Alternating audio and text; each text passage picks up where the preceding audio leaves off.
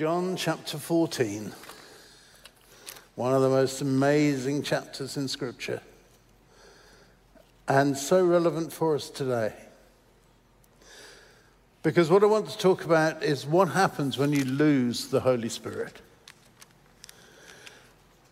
I don't know if you ever ask yourself how 120 frightened people hanging on for survival could be transformed in a moment into a force that could effectively turn their world upside down.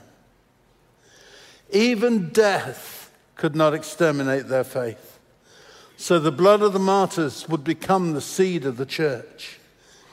Persecution, torture, and imprisonment could make no difference. That's why today countries like Iran are the fastest growing churches in the world, because they know exactly what that means. How within 2,000 years could 120 people become millions? The answer is that ordinary people could be transformed into becoming the hands and feet of Jesus because the living God works within us, making us to be more and more like Jesus. This is the work of the Holy Spirit. It's His advent that makes it better for us that Jesus went away. When Jesus said that to his disciples, you can imagine them kind of shaking their heads in disbelief.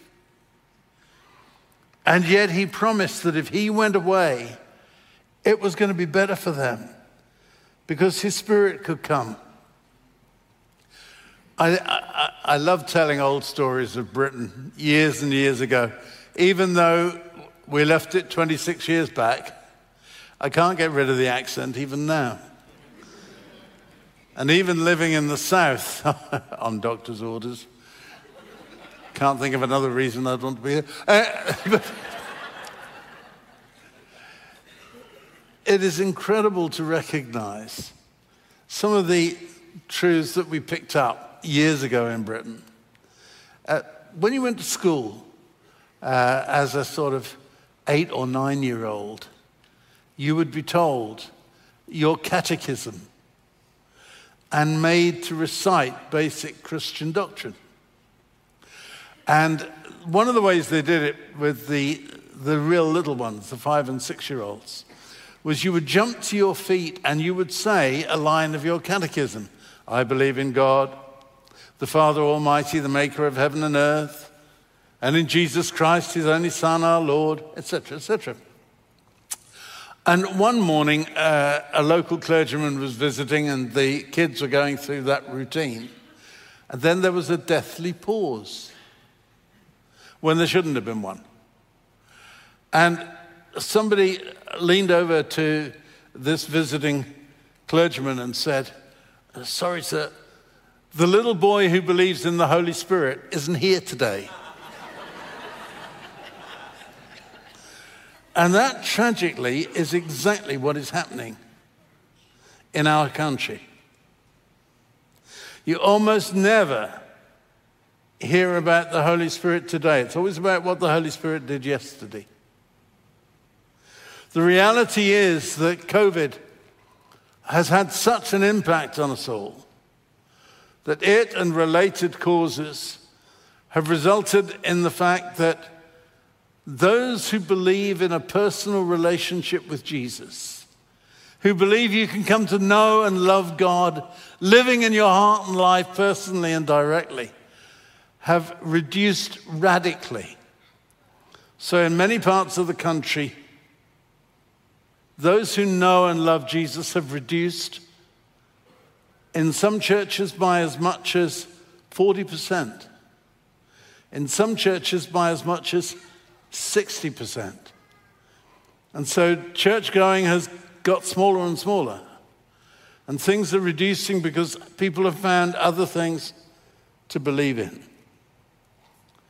The idea of being a people who would turn our world upside down which was said of the early church, has almost disappeared. And the reason for that disappearance is we've failed to recognize we need a divine helper, which you can find in Acts 17, verse 6. Only the Holy Spirit could make us progressively to be more and more like Jesus. And it is Jesus and Him alone who our world needs today. Better still, we need His Spirit moving and at work among us. For the Holy Spirit is no mere force around us, whatever George Lucas may have said, but the living God working in us and through us to His greater glory. That's the Holy Spirit. And we mustn't lose the Spirit because when you do, the numbers go down, the prayer reduces, the commitment to Scripture gets less, the vital impact on our community gets smaller. All these things go with the loss of the Holy Spirit. Part of the problem, of course, is it's much easier to think of a Jesus who died for you or a Father God who brought this world into being than of a Holy Spirit who empowers us to change our world. And we must not lose the Spirit. In John 14, Jesus says, Don't have troubled hearts. Believe in God, believe also in me. And he talks about the desperate need that we have for his Spirit. I don't know if you realize that when Jesus died, he made a will. Hands up, those of you who've made your last will and testament. Confession is good. Thank you. For the benefit of the legal firms sponsoring this message, it's a really good thing to do and important to go and consult your local lawyer. But when you leave a will, you leave what you have that's going to be left behind you. Jesus, my Jesus left a last will and testament, and it's in Scripture. He left his body to Joseph of Arimathea. He left his clothes to the soldiers who were killing him. He left his mother to his beloved disciple John. And he left his spirit to his father. But for those who'd walked with him through the years of his ministry here on earth, he left his peace to his disciples. That's there in John 14, verse 27. My peace I leave with you. Now, you and I will appoint an executor to execute our will after we've gone. Now, I'm going to try to walk. Forgive me if that doesn't work too well. Uh, the legs aren't wonderful, and some of you will remember those days. I used to have to preach in a wheelchair. But um, when I go on an aeroplane nowadays, the air pressure uh, wreaks havoc. And uh, Ruth and I got back uh, from a trip to Britain uh, less than a week ago. And we're going off actually this week, having flown up here and flying back home. We're going this week to a country called Brazil because we're going to go and see Vicky. Uh, and that's on Thursday. So you can pray for us as we try and make another long plane journey. But when Jesus left his will, when you leave a will, you appoint an executor, don't you? Someone you know and trust who'll make sure that it's your wishes that are fulfilled. Jesus appointed no executor. For his last will and testament, he simply broke through a wall in John 20 19 and said, Peace I leave with you. In other words, it's okay. I'm going to fulfill my own last will and testament. And here it begins. Peace was his parting gift to his disciples, it was his will and purpose for them. And you may look at yourself now and think, there is no peace in this world. Ask Gaza. Ask Ukraine. This is a world that doesn't know peace. We could look at our own hearts and lives and wonder where the peace has gone. And yet, this God who died to give us his life and his presence and his purpose and his will within us, died also to give us peace. A peace at home and at rest in him. A peace where we could trust him and walk with him. A peace where he could be so utterly real to us. The amazing thing is that my Jesus died to give us his peace. Don't lose it. And if you've lost the peace of God, it's probably because you've lost the Spirit of God. Because it's His Spirit who brings His peace. We mustn't lose His peace, but we also mustn't lose His presence. Christianity, as I have said thousands and thousands of times, is a pretty crummy religion. And if you want a good religion, try elsewhere. Because religions give you information, give you understanding. Jesus never died to give you information and understanding. He died to give you a relationship. A relationship with the living God who comes to live within you, who comes to transform you, who comes to bless you and give you what you could never create for yourself. Christianity is not a religion, it's a relationship. Not a religion about God, but a relationship with Him. A relationship in which He can break the power of sin and death. A relationship by which He can come and live within us. A relationship by which He can guide us into all truth he doesn't just want to teach and enable us from outside, He wants to come within and provide for us all that we need, all that we don't have. He is no mere spiritual force. He is the holy God, the eternal God, the omnipotent, all powerful God, the omnipresent God who will never leave you or forsake you and the omniscient God who knows everything about you and yet still loves you. He alone is the way, the truth, and the life. There is no other because this God comes to live within you, comes to take you, transform you, and make you all He wants you to be. And He does it by His Holy Spirit.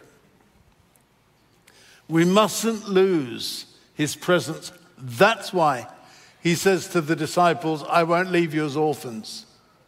That's why he says, I will come to you.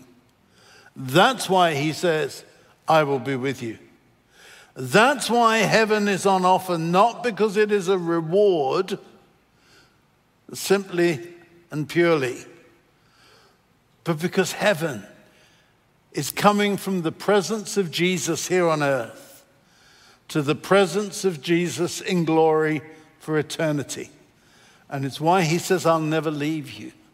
The most wonderful thing about my Jesus is he brings peace, but he brings his presence.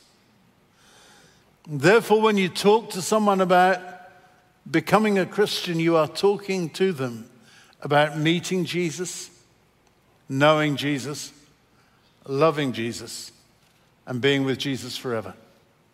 Are you still there? Don't lose his peace. Don't lose his presence. And thirdly, don't lose his power. He makes ordinary people like you and I into the hands and feet of Jesus. I remember being in Iran when there were around 200 Christians. Today, the fastest growing church in the world,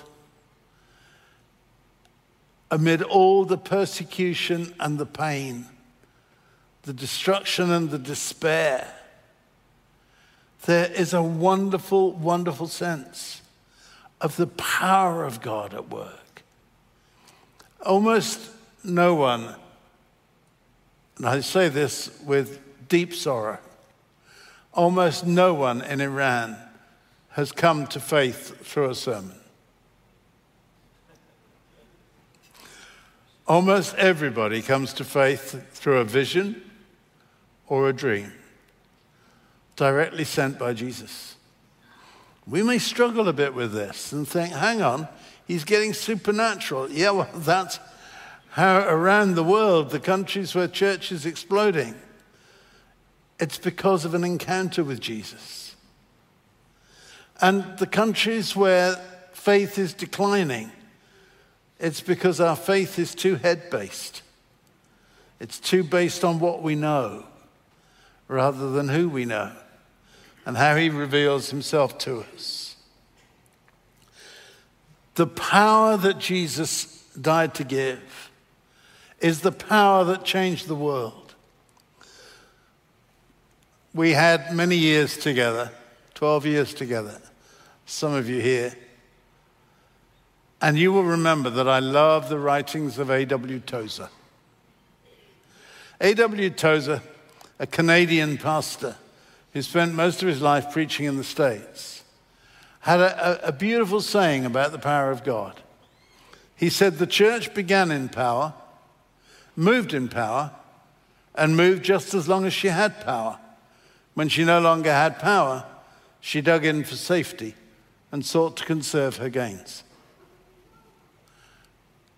Shall I say that again slowly? The church began in power, moved in power, and moved just as long as she had power. When she no longer had power, she dug in for safety and sought to conserve her gains. What does that make you think of? It is way too easy to live on a memory. It is way too easy to recollect what it was all once like. It is way too easy to remember back to the days that we knew the power of God. And it is so important that those days come again for us, that the church of Jesus Christ lives in power, moves in power, touches the hearts and lives of their communities because it's the power of God at work, not human energy or human design and desire. It's so important to recognize that there is an enemy of our souls who is at work to destroy the work of God. And yet, Satan is a disadvantaged, defeated, and disappointed enemy, all because of one person, and his name is Jesus. The wonderful, wonderful moment of recognizing that my Jesus comes to give us freedom, to give us power, but to give us his peace. Do you this morning know the peace of God at work in your heart and life? Are you at peace with him and with one another? Do you know the presence of God? Is God someone you believe in or someone you know personally? and the power of God? Do you see God's power at work in you and through you, touching your heart and using you? I'd like to tell you a story. Is that okay? It's not an old one. I'm going to take you back about six weeks. What happened was this. Uh, we'll go back three years for the introduction. My daughter in law, Annie, whose husband Gavin has stood on this platform and preached many times, Annie has stood here and preached. But Annie said to me one day, Dad, you're getting old. Now, that is a risky thing to say to me. But she said it, Dad, you're getting old. She said, Do you remember that once you told your two grandchildren, from Gavin and I, you told your two grandchildren that you would do for them what you did for your own four children, that you would take us to Israel and you would take them to Israel. I said, Yeah, I remember. She said, Well, you're getting old. and those legs of yours don't work as they once worked. So you're not going to be doing it for too much longer. When are you taking my kids to Israel? Oh, she's a strong lady. Runs in the family. And we agreed that we would go uh, in 2021. COVID had other ideas. And so 2023 dawns, and they still haven't got to Israel with Grandpa. And uh, we fixed the date for August. So we arranged that August this year, we'd go to Israel. And so we did. And it was absolutely wonderful to take her to the places that had changed my life, the places where my Jesus had walked by the lake, to take them to see the places that some of you have seen with me, which can be life changing simply in what they evoke in terms of His power, His presence, and His peace. And things are going really well, but of course, the high point was going to be Eremos Heights. How many of you can remember Eremos Heights? How many of you have been there with me? Thank you. Up on Eremos Heights is a cave. The cave has just enough room for a man to lie flat and gaze out over the Sea of Galilee and pray. And it's where my Jesus used to go and pray all night, so often. You may say, How do you know that? Well, it looks out over Galilee. It's a beautiful spot. But Eremos in Greek means a solitary place. So when you read in your Bible, he went to a solitary place to pray, it's not an adjective, it's a noun. It means he went to the cave to pray. How do I know that? Well, two reasons. One is 380, 380, a little Catholic nun named Egeria was in the Holy Land and she wanted to see where Jesus preached the Sermon on the Mount. And so she went where everybody said it happened. the problem is that the wind blows about midday and if you preach where everyone thinks he preached the Sermon on the Mount, you can't hear a word. And I think one of the requirements of the Sermon on the Mount is it was audible. So, is up there and no one can hear a word. And she looks at the Church of the Beatitudes, which was constructed after 325 AD when Constantine's, Constantine, the Roman emperor, his mother, Helena, went on a trip to Israel and she, she was guided by Bishop Eusebius of Caesarea, and he said this is where he preached the Sermon on the Mount. So she built a church. Wherever he said this is where he did something, she built a church. But she knew he couldn't have preached it there because nobody could hear him.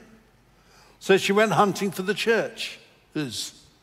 And she found the remnants of the little church that had started in the life even immediately after the death of Jesus. And they said, he didn't preach it where they put the church up. he preached the sermon down there with his back to the mountain, looking straight out over the Sea of Galilee. That's where he preached it.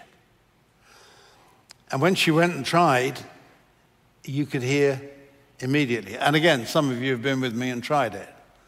And you can preach into the blankness of that place, and everybody can hear you for hundreds of yards. It's an amazing spot. And so Egeria had been thrilled. And that's where she also found the grotto, the cave, where he used to go and pray. On top of that grotto is a hillock, and that's where Jesus stood and preached the Sermon on the Mount. I won't die for the truth of that, but humanly, it's the only place you could have done it. And those of you who've been with me know that's absolutely true. So I took my grandkids there. And I got them up to the top of that hillock. And I got them where Jesus preached the Sermon on the Mount. Now, I thought I would just walk up there like I had done every day and like I did with you. And I had forgotten Anno Domini. I'd forgotten the legs didn't really work very well nowadays. I'd forgotten that that was going to be a struggle, and it was. And my son Gavin half dragged me up that mountain, knowing that his dad had got to get there. I'd been up there maybe 30 weeks of my life. 30th trip to Israel will be next year, pray God. But it was an amazing moment to stand there with my grandkids. And then Emily and Danny, the grandkids, started talking to me about Jesus.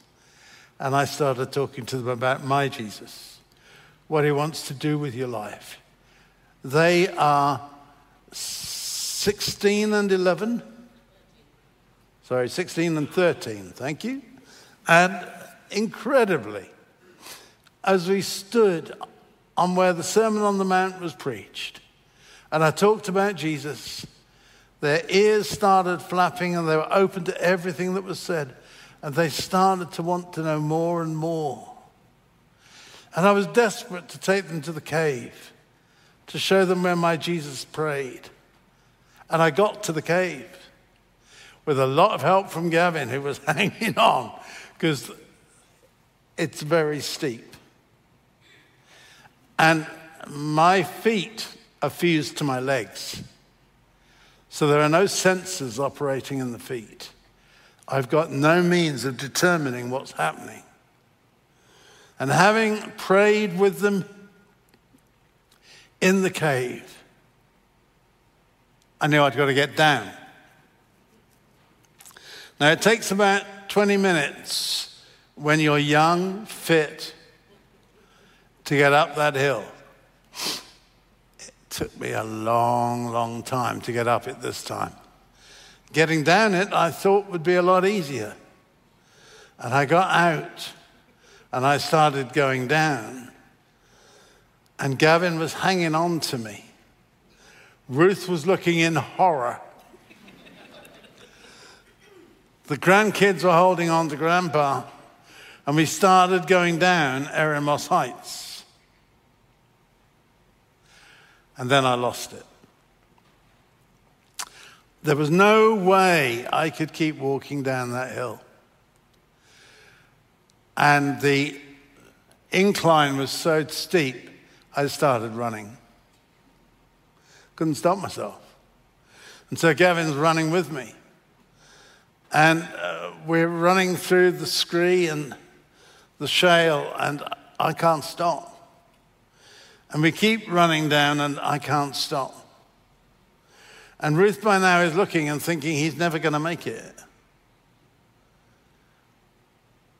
And that's when Gavin lost me.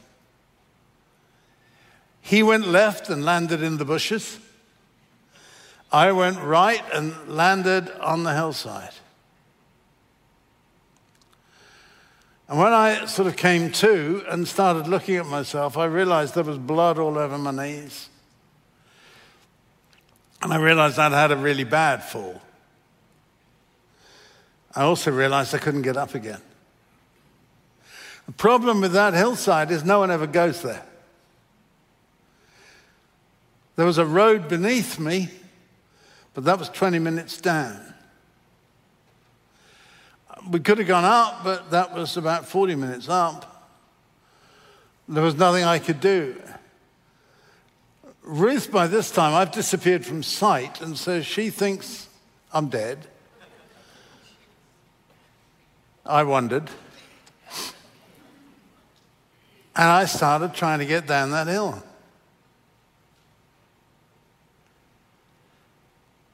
In my mind, and I knew I couldn't. And that was when the guy arrived. He was shorter than me. No, he wasn't shorter than me, says Ruth. Same size?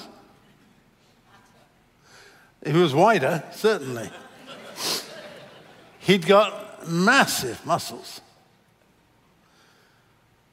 And he looked at me and picked me up. Now, that's quite a feat. There's more of me than appears. and he got his arms underneath me and he cradled me in his arms and held me close to his heart. And then he started walking me down the hill as he carried me in his arms. The grandkids have got their mouths open. They do not understand what is going on. Ruth is watching this. Gavin is aghast. And I said to the guy, Where did you come from? He said, Well, I saw you as I was driving. And I thought, No, you didn't. This is 30 years I've been coming here. You did not see me. No one can see you from the road. They can see where the cave opens, but they can't see this part of the hillside where you're coming down. And then he put me down, left me, and went to get some medication. And he was back again within five minutes. That's not possible. There is nothing for, what, 40 minutes, an hour? And then he started trying to, he picked me up again, just like that, started trying to carry me down, and then he put me down again and went off to get some drink so that I'd have some refreshment. And then he came straight back again, two or three minutes. By this time, we are all aghast. How do you explain this? What does this mean? And we kept coming down, and he walked me down Eremos Heights in his arms. Never known anything like it. Can't believe it as I look back. Ruth watched it all, and so did the grandchildren. And of course, no one's on the heights. It was sensational. When we got to the bottom, he just put me down and said, Well, he didn't really say anything, he was gone. And that's when the grandkids said, We just met an angel. Yeah, well, that's probably the only sane explanation.